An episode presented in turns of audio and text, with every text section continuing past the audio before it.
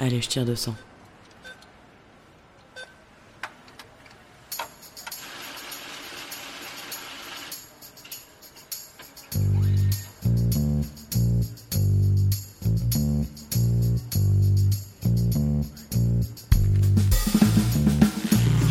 Fric, thune, Pognon. oseille, La moula. risby, Salaire. Honoraire. Prime.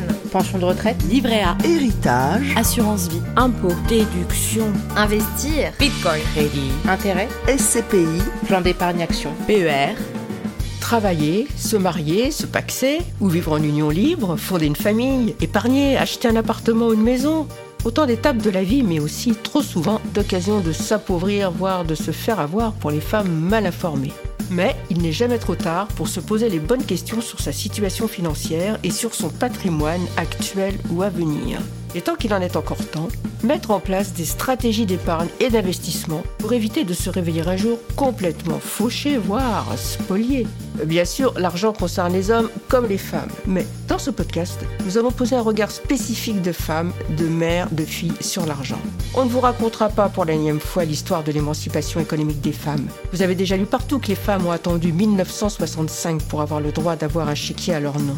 En revanche, si ce que vous raconte votre banquier vous paraît obscur ou complexe, ce podcast est fait pour vous. On ne vous conseillera jamais d'acheter tel ou tel produit financier. On ne vous promettra pas non plus que vous pourrez prendre votre retraite à 35 ans fortune faite, mais nous vous aiderons à peser le pour et le contre avant de prendre une décision qui engage vos sous. Je suis Corinne Goldberger, journaliste. Tous les 15 jours, avec Thierry Oyon, auteur de Les filles osons parler d'argent, nous répondons avec pédagogie et sans tabou aux questions que se posent les femmes de toute génération sur leur argent, avec nos expertes et nos experts. Comme le dit souvent Thierry, pensez d'abord à votre peau.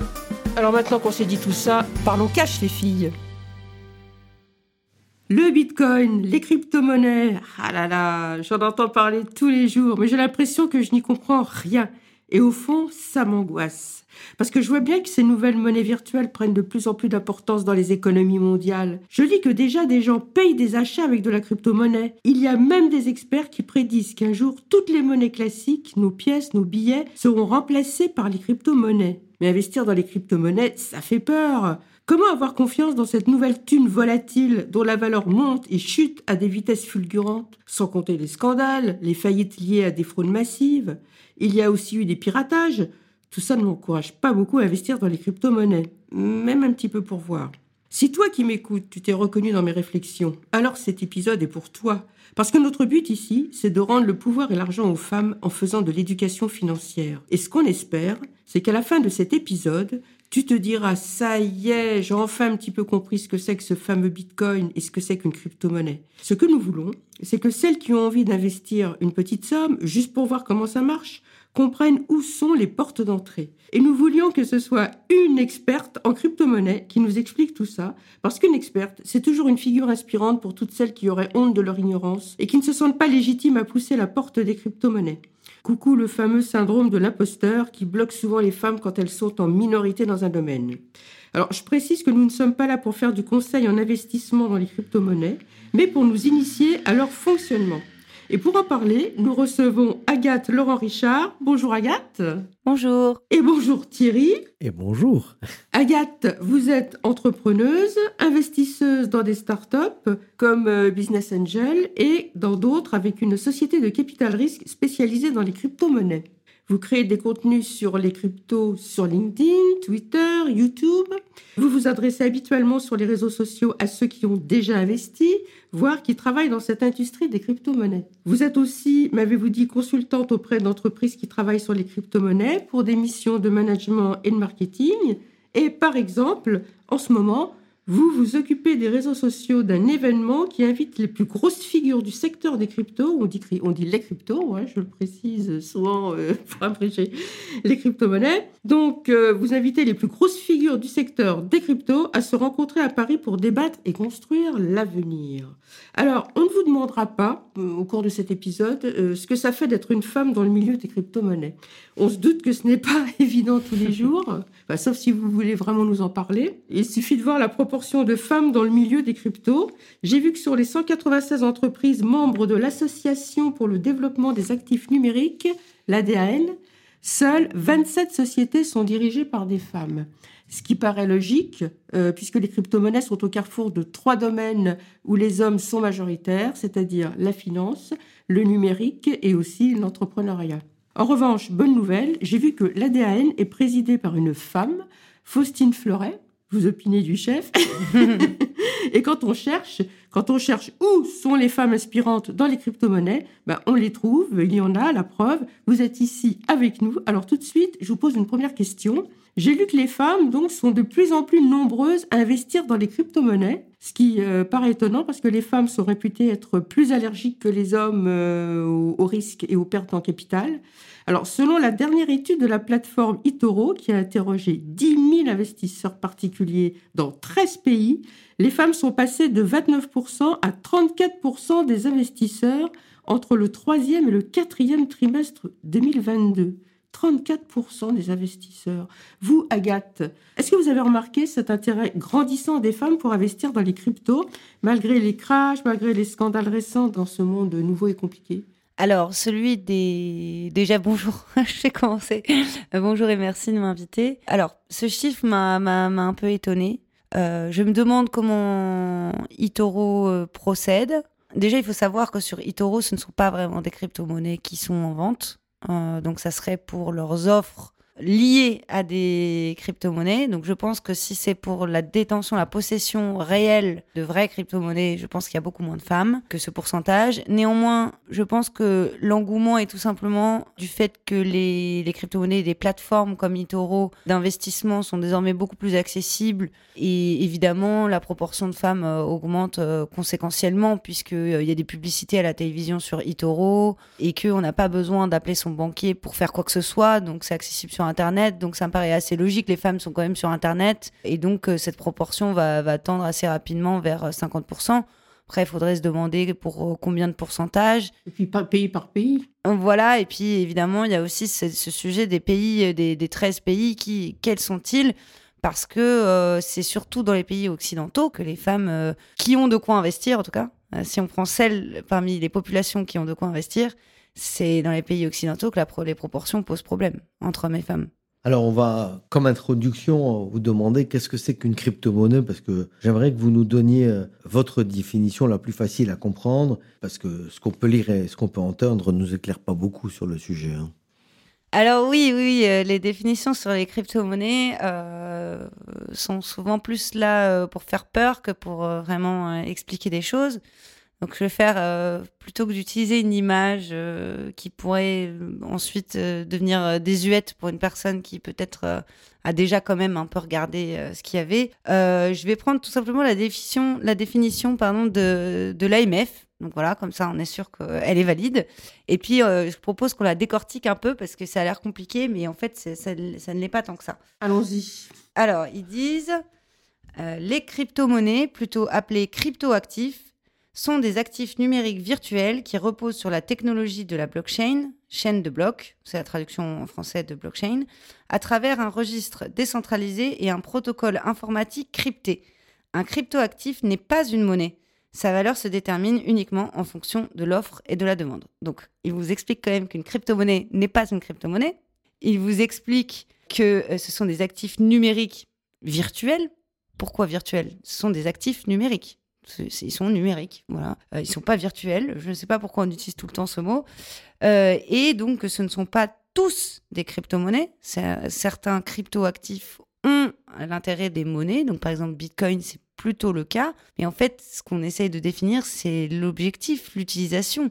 Et euh, vouloir absolument coller monnaie, c'est pour ça que j'utilise crypto souvent plutôt que crypto-monnaie, parce que crypto, bon, on sait de quoi on parle, mais c'est pas toujours des monnaies. Et donc, euh, sa valeur se détermine uniquement en fonction de l'offre et de la demande. C'est aussi très discutable. donc voilà, vous n'êtes pas aidé. En fait, tout simplement, ce sont des actifs numériques qui circulent sur des blockchains. La technologie de la blockchain, ça ne veut rien dire non plus. C'est des blockchains et on verra un peu plus tard ce qu'est une blockchain. Et euh, ce sont des actifs numériques qui sont émis sans organes euh, de contrôle habituels, euh, comme on connaît les États, les banques, etc. mais pas forcément de nulle part non plus. Ce sont quand même des groupes, des, entreprises qui les créent et qui leur donnent une valeur. Et en fait, une fois qu'elles sont délivrées sur un marché, donc sur des échanges, évidemment, c'est l'offre et la demande qui va euh, diriger leur prix, puisqu'il n'y a pas d'organe comme l'État qui va dire c'est tel prix. Voilà, donc c'est. C'est pas l'État, c'est pas c'est pas la Banque de France. Non, mais c'est cependant c'est comme les actions. le cours d'une action dépend de l'offre et de la demande, et ensuite euh, il y a des il y a des il y a des indices euh, d'information sur la santé financière de l'entreprise, mais à la fin du jour c'est une question d'offre et demande. Oui, c'est ça. Et alors, la, petite différence peut-être avec des actions, c'est qu'il y a quand même certaines cryptos qui sont des monnaies, donc euh, certains cryptoactifs qui sont des monnaies ou qui visent à l'être.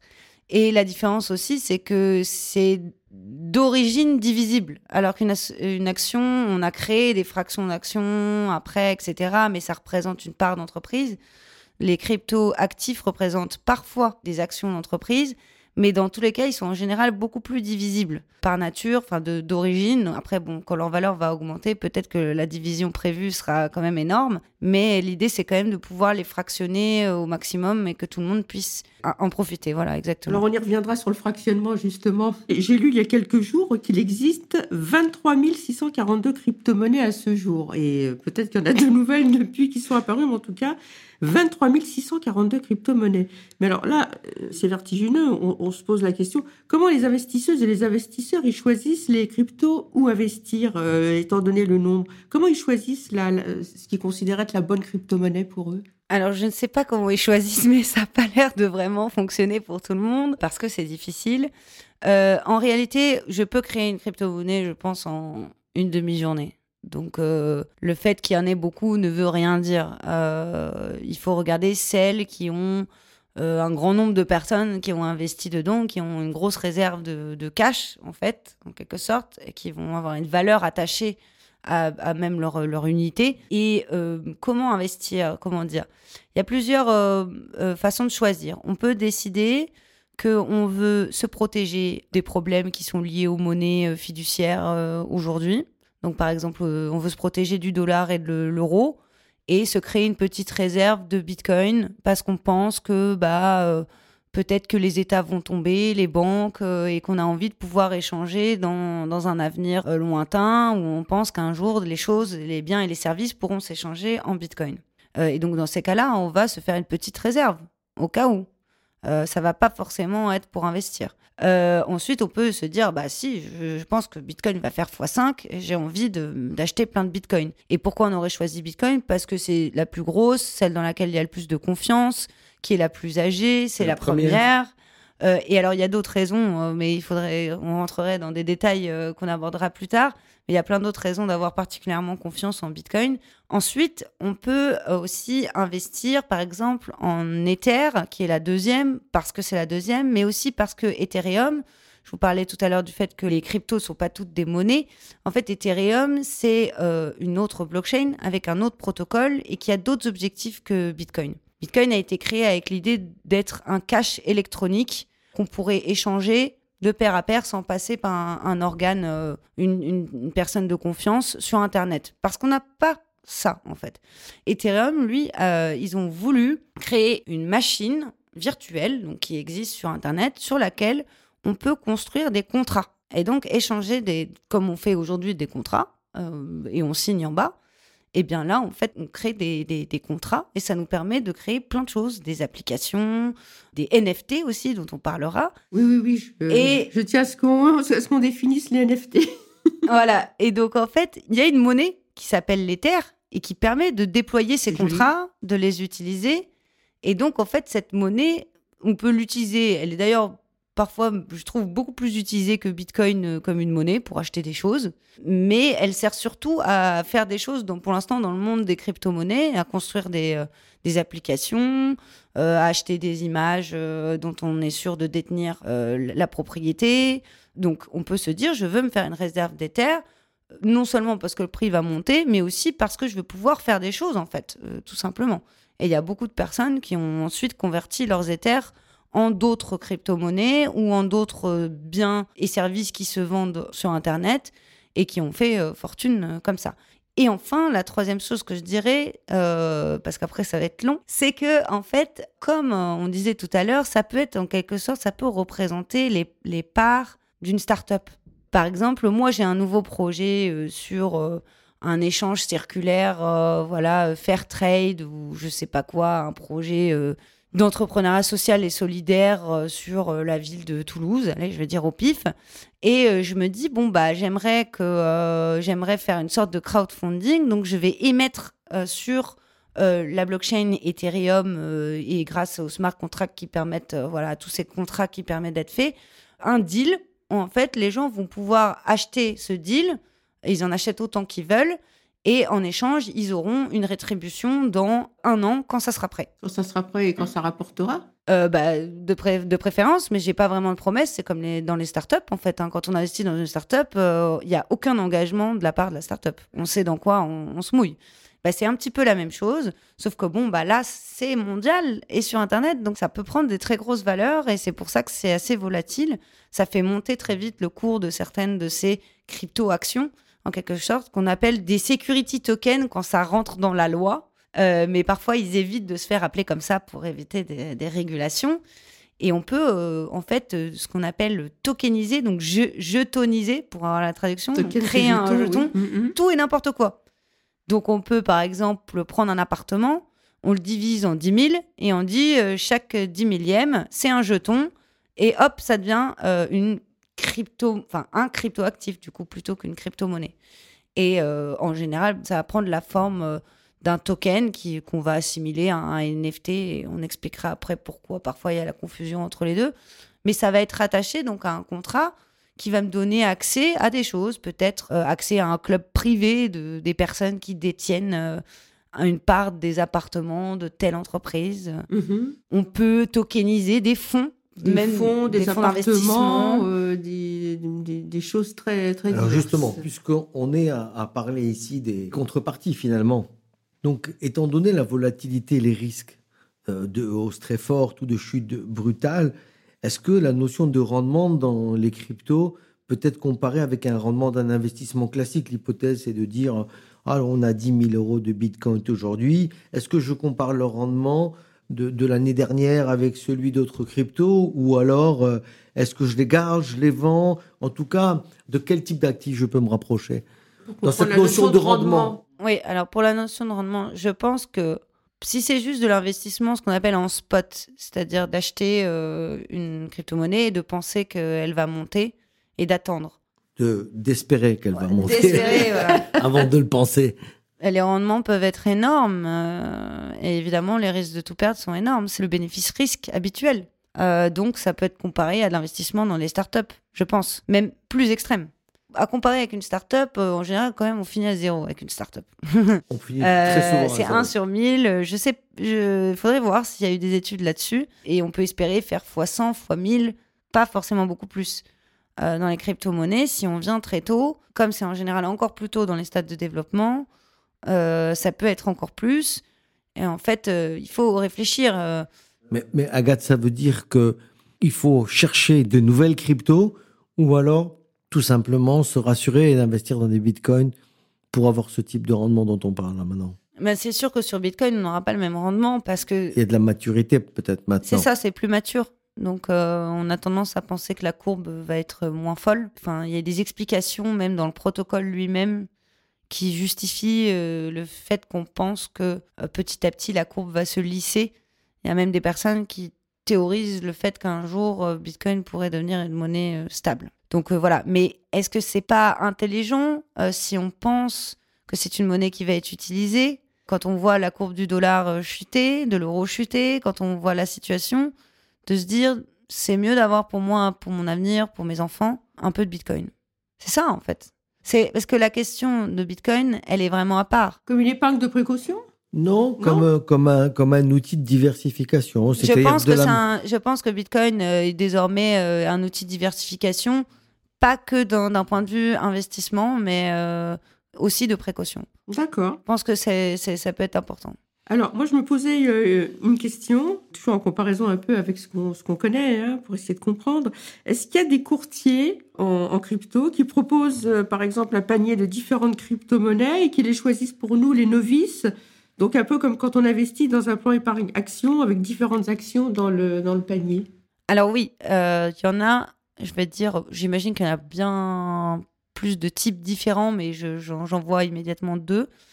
Il y a évidemment les courtiers habi- habituels, les, les personnes qui s'occupent des placements euh, dans le patrimoine, etc. Moi, j'en connais, euh, j'en connais un, euh, par exemple, à Bordeaux, qui fait ça, qui a, parmi les propositions d'investissement, il a ajouté En plus, il a ajouté ça. Il se, il s'occupe de vos clés, hein, de vos clés privées, c'est-à-dire que c'est lui qui fait la, la conservation de vos crypto-monnaies aussi, si vous le souhaitez. Parce que vous pouvez toujours choisir de les garder, de les conserver vous-même. Et évidemment, il vous conseille, il vous accompagne sur euh, des packages qui seraient les plus raisonnables. Alors, euh, euh, en fonction de votre profil. Parce que, voilà, ça peut être quelqu'un qui a un profil, qui a envie d'investir dans du risqué. Il met 2% dans un truc super risqué. S'il a envie, il peut. Alors, j'ai aussi un, deuxième exemple. c'est plutôt sur les échanges euh, centralisés. Donc, ce sont des plateformes qui permettent d'acheter euh, et de revendre euh, des crypto-monnaies, qui conservent aussi vos crypto-monnaies, donc vos crypto-actifs. Il faut que je prenne le pas aussi d'utiliser ce, mot. Et ils proposent, certains proposent des, des packs. Donc il y a CoinHouse notamment en France et il y a Swissborg en Suisse, des packs thématiques ou des packs en fonction de votre euh, conception du risque ou votre appétence au risque. Voilà. Oui, il y, a des- Hmm. il y a- il y a des packs thématiques. Oui, il y a des packs thématiques. Par exemple, si votre euh, thèse d'investissement, c'est que les métaverses euh, vont exploser, il y a un pack euh, spécial métaverse euh, crypto, quoi. Ça ouvre des horizons. Tout le monde sait ce que c'est que le métaverse? On va, on va en parler. Il n'y a pas une seule définition. hein, Non, non, Oui, c'est pour ça. Ouais, ça, c'est- Alors, outre le Bitcoin, quels sont les cryptos les plus connus, ou en tout cas, est-ce qu'il y en a des françaises en particulier quoi? L'idée étant de voir euh, si on peut investir dans une crypto française quand on souhaite privilégier le Made in France. Made Est-ce in que c'est une France, bonne ouais. idée ou bien c'est l'inverse en fait de- des cryptos qui sont par définition euh, globales? International, global, Oui. mondial. Hmm. Oui, alors euh, il y a des cryptos euh, françaises. Il y a Cocorico. Tezos, euh, mais c'est ça, enfin c'est suisse aussi. Il y a Terre Noire. Euh, mais non, c'est pas Made in France. En fait, euh, quand même, dans l'investissement dans les crypto-actifs, il y a un certain retour à la souveraineté euh, dans notre rapport à, l'argent, mais personnel, une souveraineté personnelle. Le, nationalisme n'a pas vraiment sa place dans une démarche qui est quand même un petit peu anarchiste. Je Euh, pensais à des créateurs français, par exemple, des créateurs de crypto français. Oui, alors oui, oui, il y en a. Il y a Ternoa, par exemple. Il y a Tezos, qui a une équipe très française. Il y a même, euh, je sais que Starkware, enfin, dans la tech, en fait, euh, dans les techs derrière ces crypto-monnaies, il y a des, souvent des entreprises. Parce qu'en fait, pour vous expliquer comment ça fonctionne, la crypto-monnaie circule sur la blockchain. Elle appartient, elle est détenue par le protocole, en fait. Donc, euh, par personne, en quelque sorte. Hein. C'est pas toujours exactement ça, mais voilà. Et euh, ceux qui l'ont créée, en général, se divisent et créent deux structures. Une structure qui, est, qui va devenir une entreprise commerciale, qui a permis de payer les développeurs pour créer tout ce protocole, qui a été financée, elle aussi, par euh, d'autres moyens, euh, parfois par de l'equity, et par une partie des jetons qui lui sont réservés lorsqu'il y a une création, la création, le premier financement ouvert de cette entreprise sur le, sur le marché. Et donc, eux, ce qu'ils vont vendre, en fait, c'est des services pour accompagner des développeurs ou des startups ou des entreprises à utiliser la blockchain, cette crypto-monnaie, construire des choses avec pour qu'elle devienne incroyable, euh, la plus désirée et celle qui est la plus utilisée. Et puis, il y a la fondation. La fondation, euh, en général, sert à s'assurer de la bonne gouvernance de ces blockchains, de vérifier que les règles sont respectées et qu'il y a bien un processus euh, de consensus, de recherche de consensus, que donc l'essence de la blockchain va, va perdurer et que tout, tout ça va se développer. À chaque fois, il y a ces deux entreprises, ces deux structures, ces deux organisations. Et dans ces deux organisations, dans toutes les crypto-monnaies que vous allez voir sur la liste, il y a plein de Français.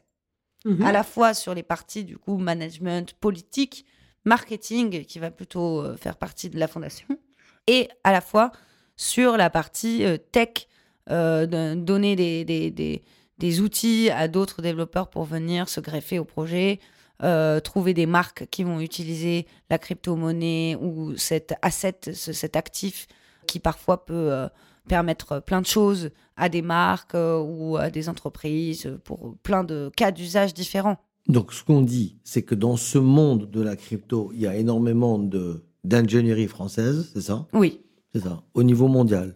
On la énormément. retrouve. Ah, bon, d'accord. Euh, on a de très bons ingénieurs, on a de très bons mathématiciens, donc on a de très bons cryptographes, euh, on a des très bonnes écoles de, de développement. On a en plus, euh, je pense, euh, la chance de, de vivre euh, dans un pays libre, donc on a beaucoup de mobilité, on a quand même appris des langues à l'école, euh, on a euh, une population éduquée. Et on a, je pense aussi, quand même, il y a quelque chose de très politique dans, le, dans, dans les crypto-monnaies. Et je pense qu'il y a énormément de liens avec euh, notre histoire, la Révolution française, notre rapport à l'autorité, euh, La liberté. la liberté. euh. Parfois, je me dis, liberté, égalité, fraternité, ça représente le monde des crypto-monnaies. On a envie d'en savoir plus, effectivement. Alors, je reviens sur euh, les cryptos envisagés comme investissement. Est-ce que les cryptos, c'est un peu comme n'importe quel euh, investissement risqué, c'est-à-dire qu'il il faut surtout pas paniquer quand ça baisse brutalement, ce qui arrivait souvent, mais est-ce qu'il faut au contraire serrer les dents et attendre euh, sereinement que le cours remonte? Ou ça ça marche pas du tout, en fait, comme ce qu'on connaît? On rentre un peu dans les grandes règles euh, du conseil en investissement, c'est-à-dire que tout le monde va vous dire ne mettez pas plus euh, que ce que vous pouvez perdre.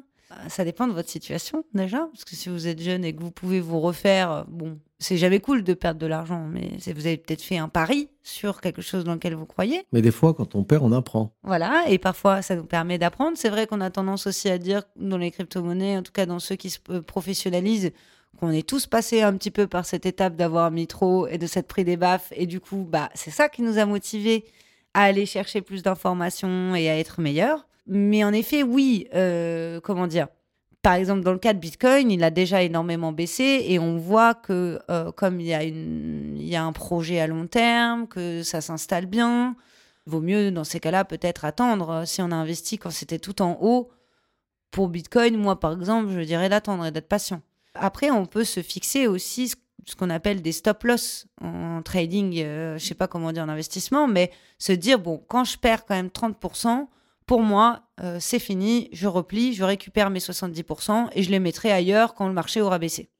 Mais ça, c'est sur la plateforme de trade. On, on met un stop loss à tel endroit et on met même un, un plafond euh, sur les gains, quoi. Exactement, on peut aussi mettre un plafond sur les gains. Après, Donc, ça, je, ça, je ça, pense ça ça sort à des dépend. mécanismes qu'on connaît. C'est des mécanismes qu'on connaît euh, typiquement euh, pour euh, de l'assurance, pour des fonds d'investissement, pour des actions, pour voilà. Exactement. Et après, on peut aussi se dire, euh, bon, je- imaginons, je vais mettre euh, 20% de mon investissement crypto un peu, euh, comme on dit dans les cryptos, en mode dégène, donc en mode dégénéré.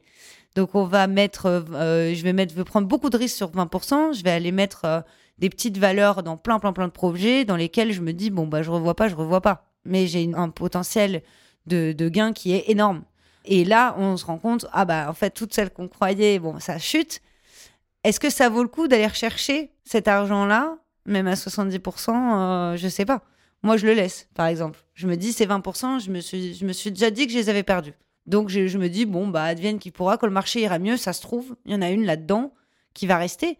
Euh, j'ai peut-être pas fait mes choix non plus trop, euh, enfin, je sais jamais au hasard non plus, euh, mais j'ai réfléchi en fonction d'une thèse d'investissement. Je pense que c'est surtout ça le sujet, en fait. Vous devez avoir une thèse d'investissement pour vos investissements dans les crypto-actifs. Et cette thèse d'investissement pour vos crypto-actifs doit rentrer à l'intérieur d'une thèse d'investissement globale sur l'ensemble de votre gestion euh, de, d'épargne, de patrimoine, d'investissement tout court, en fait. Euh, et donc, euh, normalement, vous devez être à l'aise avec vos investissements. Alors, il y a juste un mot que je comprends pas, c'est peut-être moi, c'est thèse d'investissement. oui, alors une thèse d'investissement. euh, On peut le dire euh, comme un comportement d'investissement. La thèse d'investissement, c'est la façon dont tu penses ton investissement. C'est ça, en fait, on va se dire, euh, par exemple, moi, euh, je suis jeune, euh, je pense que je vais pouvoir gagner plus d'argent dans les prochaines années. J'ai la chance euh, d'avoir un patrimoine déjà euh, grâce à ma famille. Donc, je pense que je peux prendre euh, beaucoup de risques. Parce qu'en fait, je pourrais refaire cet argent. Si je le perds, le potentiel de gain est énorme. Et j'ai déjà du patrimoine, donc en soi, je ne vais pas finir à la rue. Mais on peut avoir euh, la même chose avec quelqu'un qui a rien et qui se dit bon bah. Ouais, on, euh, peut, on, peut pas, on peut parler aussi de quelqu'un qui est plus âgé, qui peut avoir euh, un peu de patrimoine, des revenus, qui n'a pas des perspectives pour se refaire sur le long terme, mais qui a une appétence au goût de jouer et qui se dit ben voilà, euh, par exemple, des, ce qu'on appelle des, des actions qui valent moins d'un euro, ou en tout cas certaines actions qui valent juste un euro, et alors je vais jouer avec ce genre d'actions, sachant qu'elles ont un potentiel de plus-value très élevé ou de moins-value très élevé. Oui, c'est- le bénéfice-risque en fait hein, qu'il faut évaluer. Mais en fait, une thèse d'investissement, c'est vraiment se poser et réfléchir à sa situation de vie et quels sont nos objectifs et en déduire là. Bon bah du coup, peut-être c'est plus malin pour moi d'investir dans l'immobilier pendant plusieurs années et les cryptos, si j'en mets, ce sera que 200 euros euh, une fois tous les trois mois pour voir comment ça marche. Ça peut aussi être ça. Il faut juste être à l'aise euh, en fait avec cette thèse et la tenir surtout. Par exemple, si on se dit euh, c'est euh, c'est 20% en crypto, je les ai mis. euh, alors j'ai tout mis euh, sur Bitcoin parce que je, je veux quand même que ce soit de l'argent que je veux avoir en Bitcoin pour plus tard. C'est pas pour quand ça fait x3 le vendre. Puisqu'en fait, on s'est dit c'est une stratégie sur 10 ans. Je pense que ça va monter encore plus. Je pense même pouvoir l'utiliser. Donc là, faut pas vendre, alors même qu'il est plus haut. Parce que sinon, vous respectez pas votre test d'investissement. Et le problème, c'est le déséquilibre avec les autres choix que vous avez fait sur d'autres placements. Ok, donc je suis allé voir moi le prix du Bitcoin. Aujourd'hui, et au moment où on se parle, euh, un seul Bitcoin, Bitcoin, Bitcoin. pardon, vaut à peu près euh, 25 226 euros. Alors, C'est une somme. La question qu'on se pose, c'est est-ce qu'on peut acheter des fractions de Bitcoin?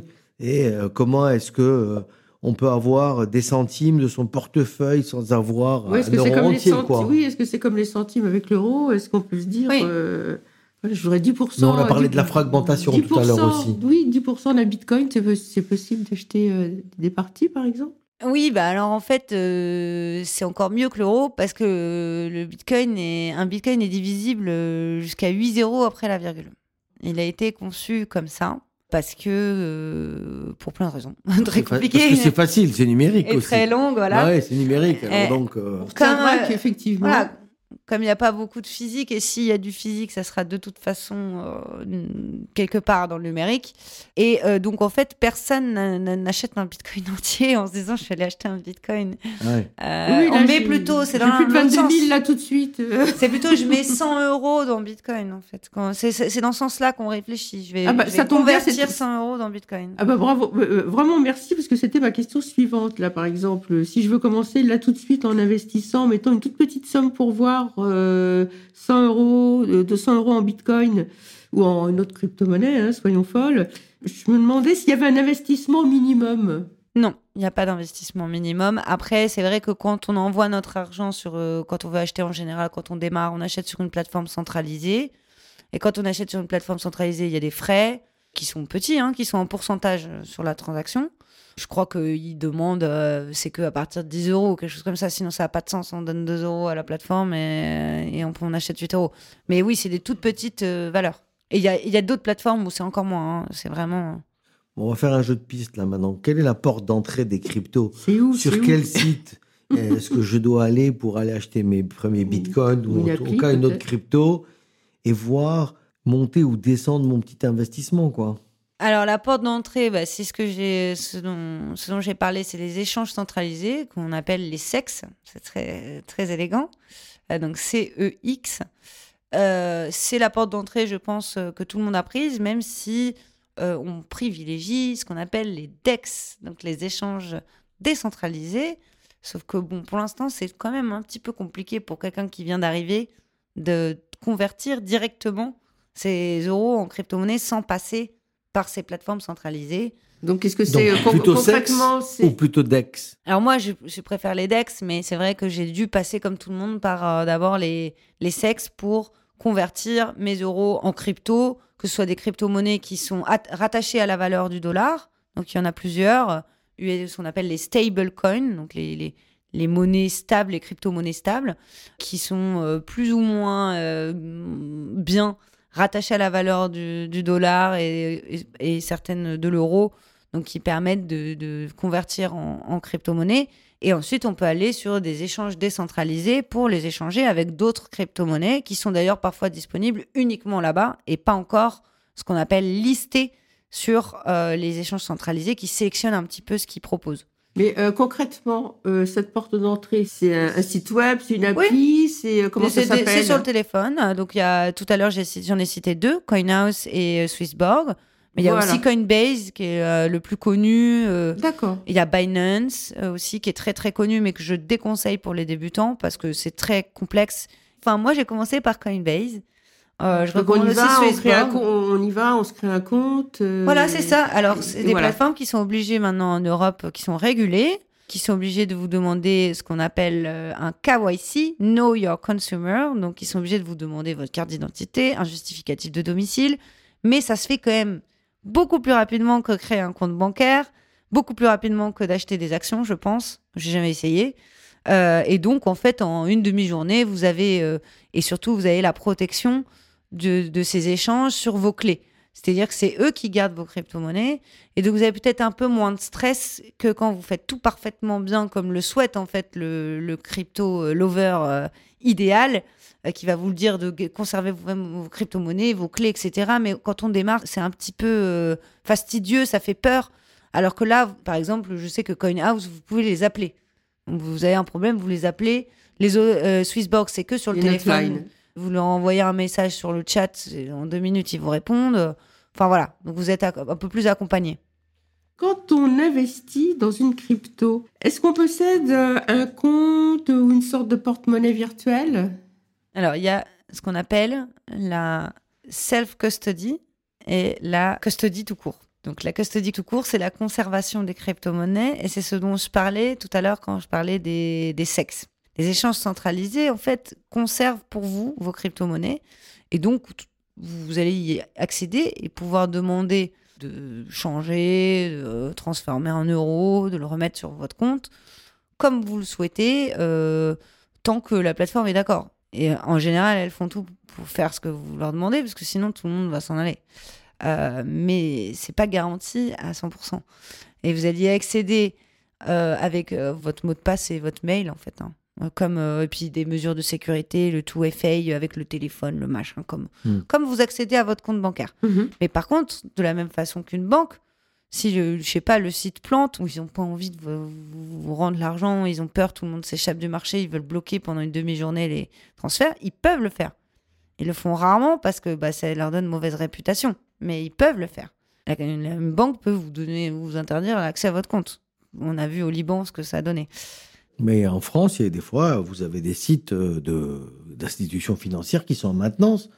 Et, Oui, ça, oui, bien sûr, ça, et pendant Voilà. ces temps de maintenance, on peut pas avoir accès à nos infos, quoi. Ben voilà, c'est ça. Ça, m'arrive régulièrement Oui, ici dans- sur le compte professionnel d'avoir le site d'une de mes banques qui soit en Oui, puis maintenance. ils quoi. peuvent simuler une maintenance les jours Ah, où, voilà. où ils ont beaucoup d'activités, euh, où le cours chute. Alors qu'il y a une autre saura. façon de, de, de faire, c'est ce qu'on appelle la self-custody, donc c'est détenir soi-même ses crypto-monnaies. Oui. Euh, et on a un adage qui s'appelle Not your keys, not your coins.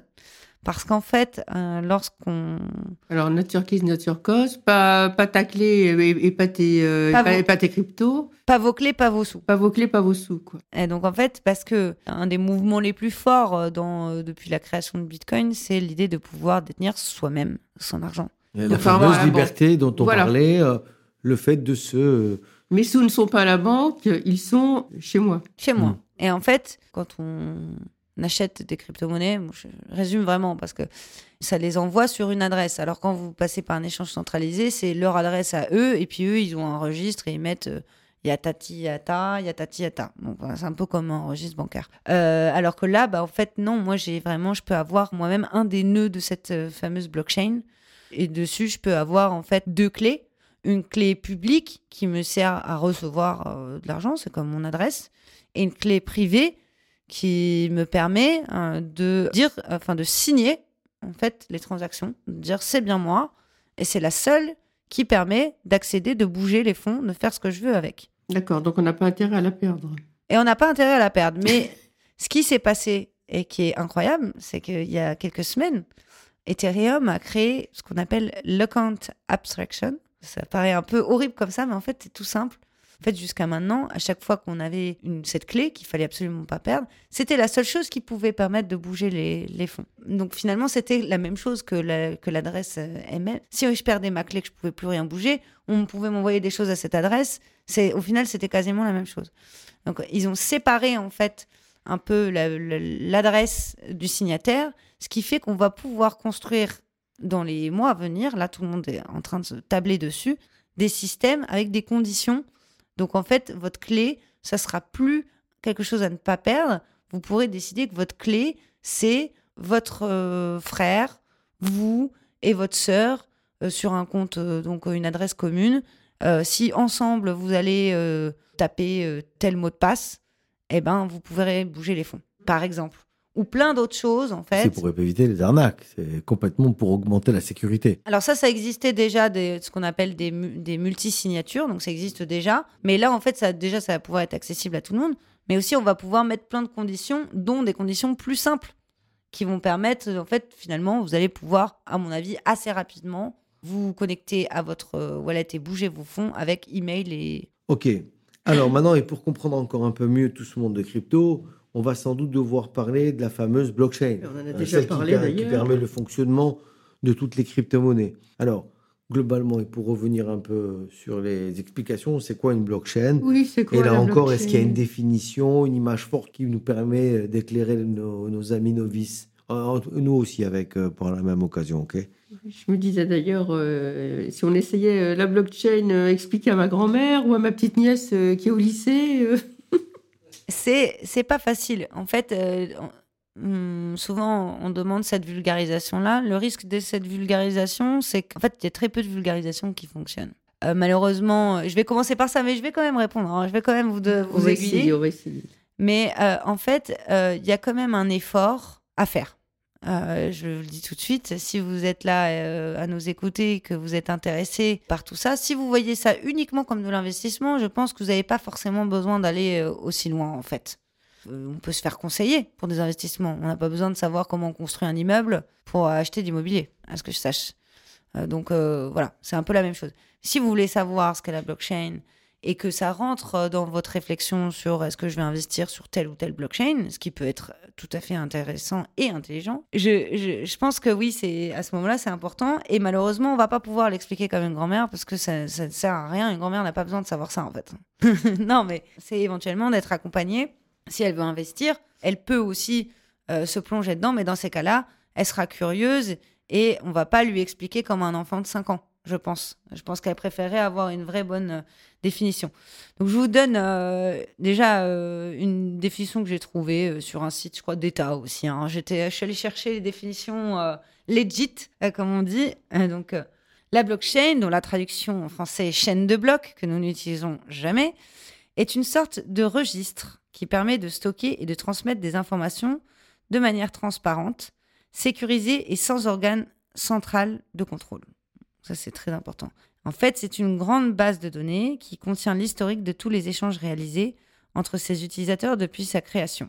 Alors, comment expliquer euh, avec quand même une petite image? Imaginons que nous sommes dans l'Antiquité. Euh, les personnes échangent alors en communauté autour de produits qui sont plutôt euh, saisonniers.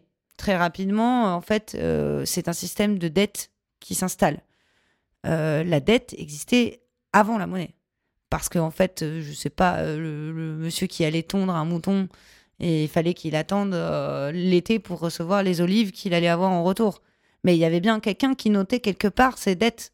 C'était souvent des scribes. Et ça s'est en plus amplifié avec l'apparition des marchés et des communautés qui échangeaient énormément de biens sur les marchés. Donc il y avait des scribes devant et on faisait confiance aux scribes pour noter bah, machin à temps, machin à, à payer tant de la dette de l'année dernière et puis ils revenaient avec leur tablette, etc. Donc euh, les scribes, le problème c'est qu'on peut les corrompre. Et c'est là où Bitcoin est arrivé avec l'idée d'un cash électronique de pair à pair sur Internet qui n'a pas besoin de scribe. C'est nous tous, en fait, le scribe.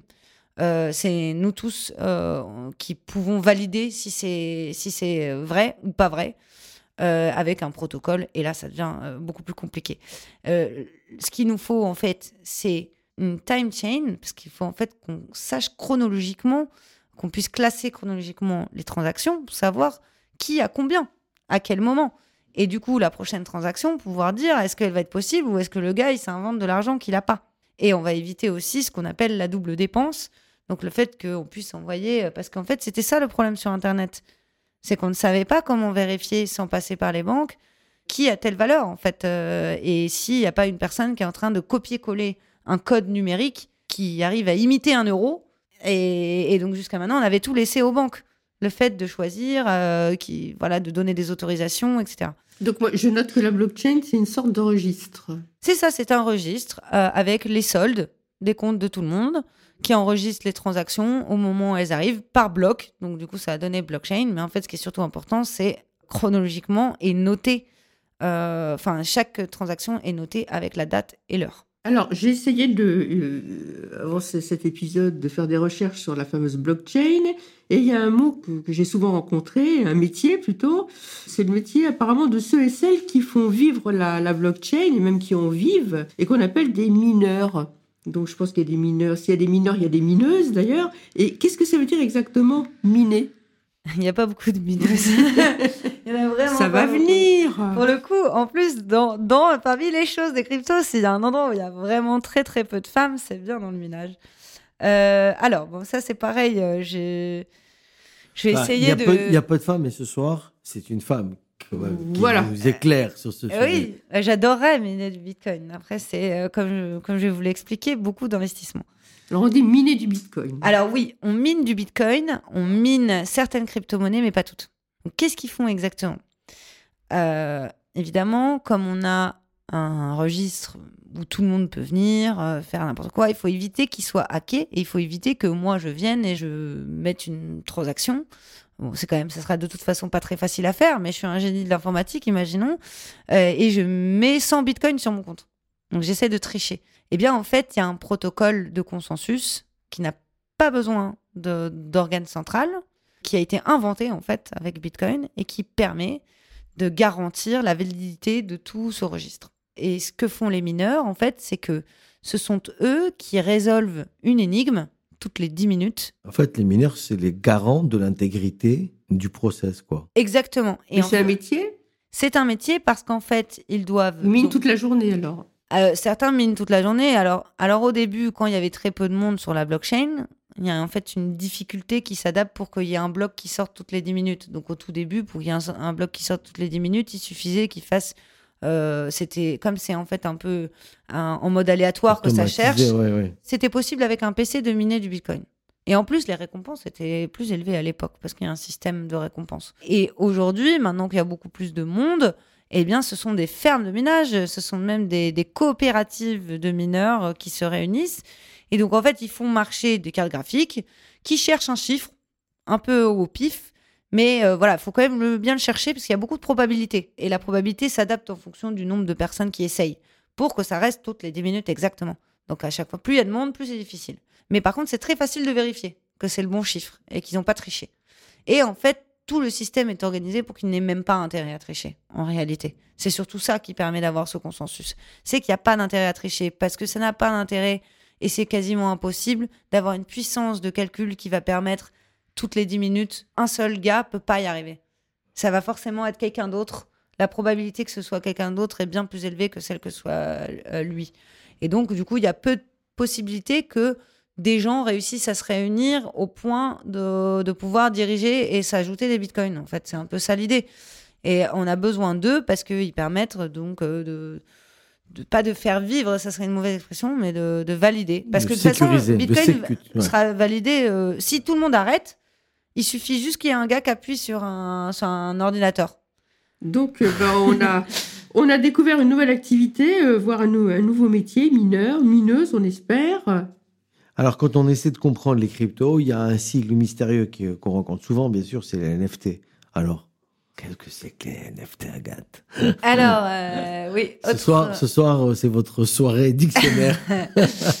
oui, mais en même temps. Alors, les NFT, ce sont en fait des, euh, des tokens. Au début, j'ai utilisé le mot token. Donc, des jetons qui ont été rendus possibles Et en fait, c'est tout simplement une façon de relier à une adresse un fichier qui est lui stocké en général, pas toujours sur une blockchain, plutôt sur des serveurs euh, décentralisés ou même euh, un PC, tout simplement, et de, s'assurer de la propriété en fait de ce fichier. Et ça ouvre énormément de perspectives dans l'art euh, numérique parce qu'auparavant, moi par exemple, si je faisais une très belle photo euh, de Corinne, je l'envoyais euh, euh, en disant c'est moi qui l'ai faite, quelqu'un d'autre pouvait prendre exactement le même fichier, peut même très facilement changer la date et faire genre c'était euh, même avant moi et dire mais non c'est moi la- l'auteur original de ce oui. voilà. Donc là en fait on inscrit dans, euh, dans, dans le registre le fait que bah non cet, cet objet informatique il est relié à cette personne et il a été pour la première fois créé euh, en tout cas euh, mis endroit. sur la blockchain ce, ce jour-là. Et ensuite, on peut du coup bah, les échanger et conserver leur, euh, leur valeur. Donc, dans l'art nu- numérique, c'est un énorme changement et de plein de perspectives dans l'investissement dans l'art euh, numérique aussi.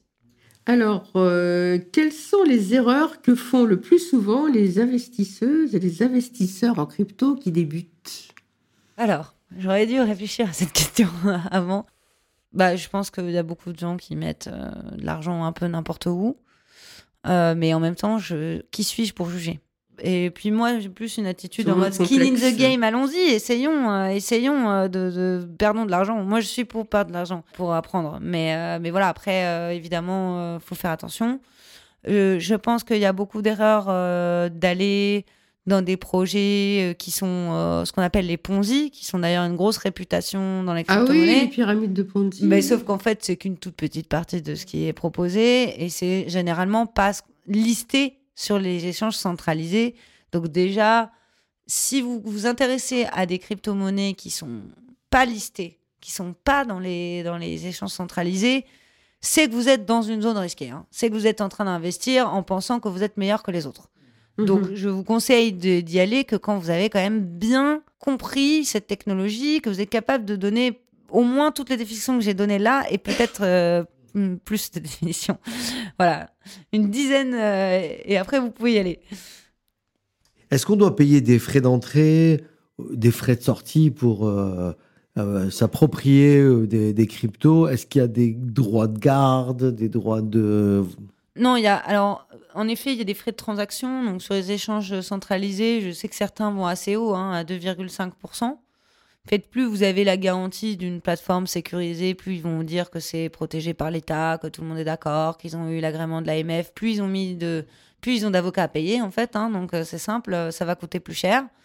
Euh, alors que sinon on peut avoir quasiment aucun frais hein, sur pas mal de d'autres euh, échanges dans lesquels je déconseille d'aller au départ en fait. Parce que vous allez vous risquez si vous perdez votre clé après vous avez tout perdu etc donc euh, c'est un parcours.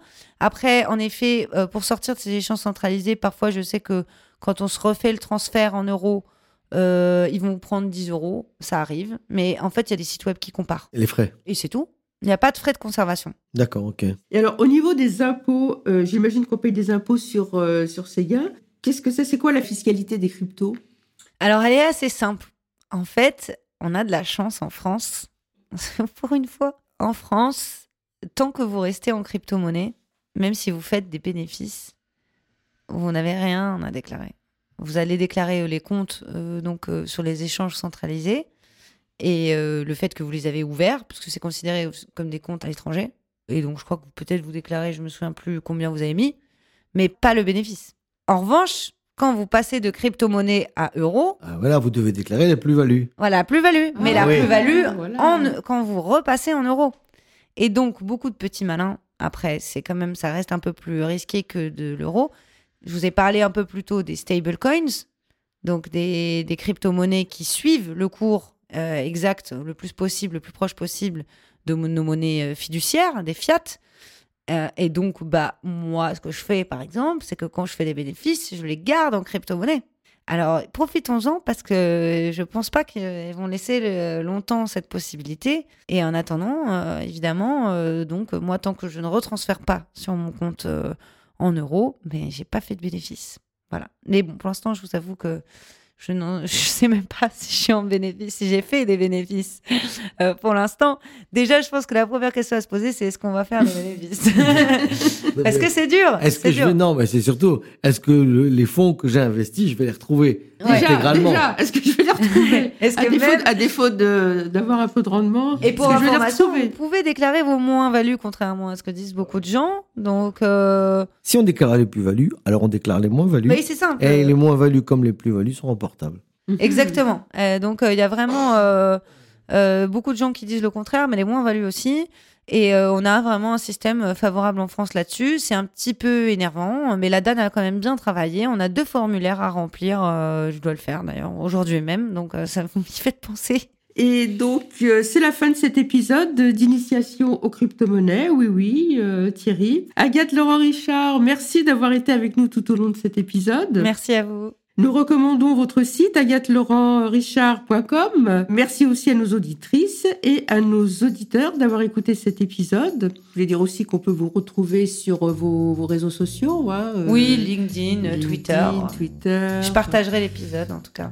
Ben, très bien, merci beaucoup. On espère que euh, vous avez appris et compris, enfin, plein de choses sur les crypto-monnaies, la blockchain, les NFT. Et si cet épisode vous a plu, n'hésitez pas à le partager à partir de votre appli Spotify, Apple Podcast ou Deezer, entre autres. Abonnez-vous à notre podcast. N'hésitez pas à nous laisser des commentaires et des étoiles. Vous pouvez aussi retrouver les conseils de Thierry dans les livres qu'il a coécrits, Les filles osons parler argent chez Duno et aussi L'argent au féminin chez Ellipse. Vous pouvez également nous contacter via LinkedIn et par notre compte Instagram Argent Parlons Cache les filles. Et on vous dit à bientôt pour un nouvel épisode de Argent Parlons Cache les filles. À bientôt.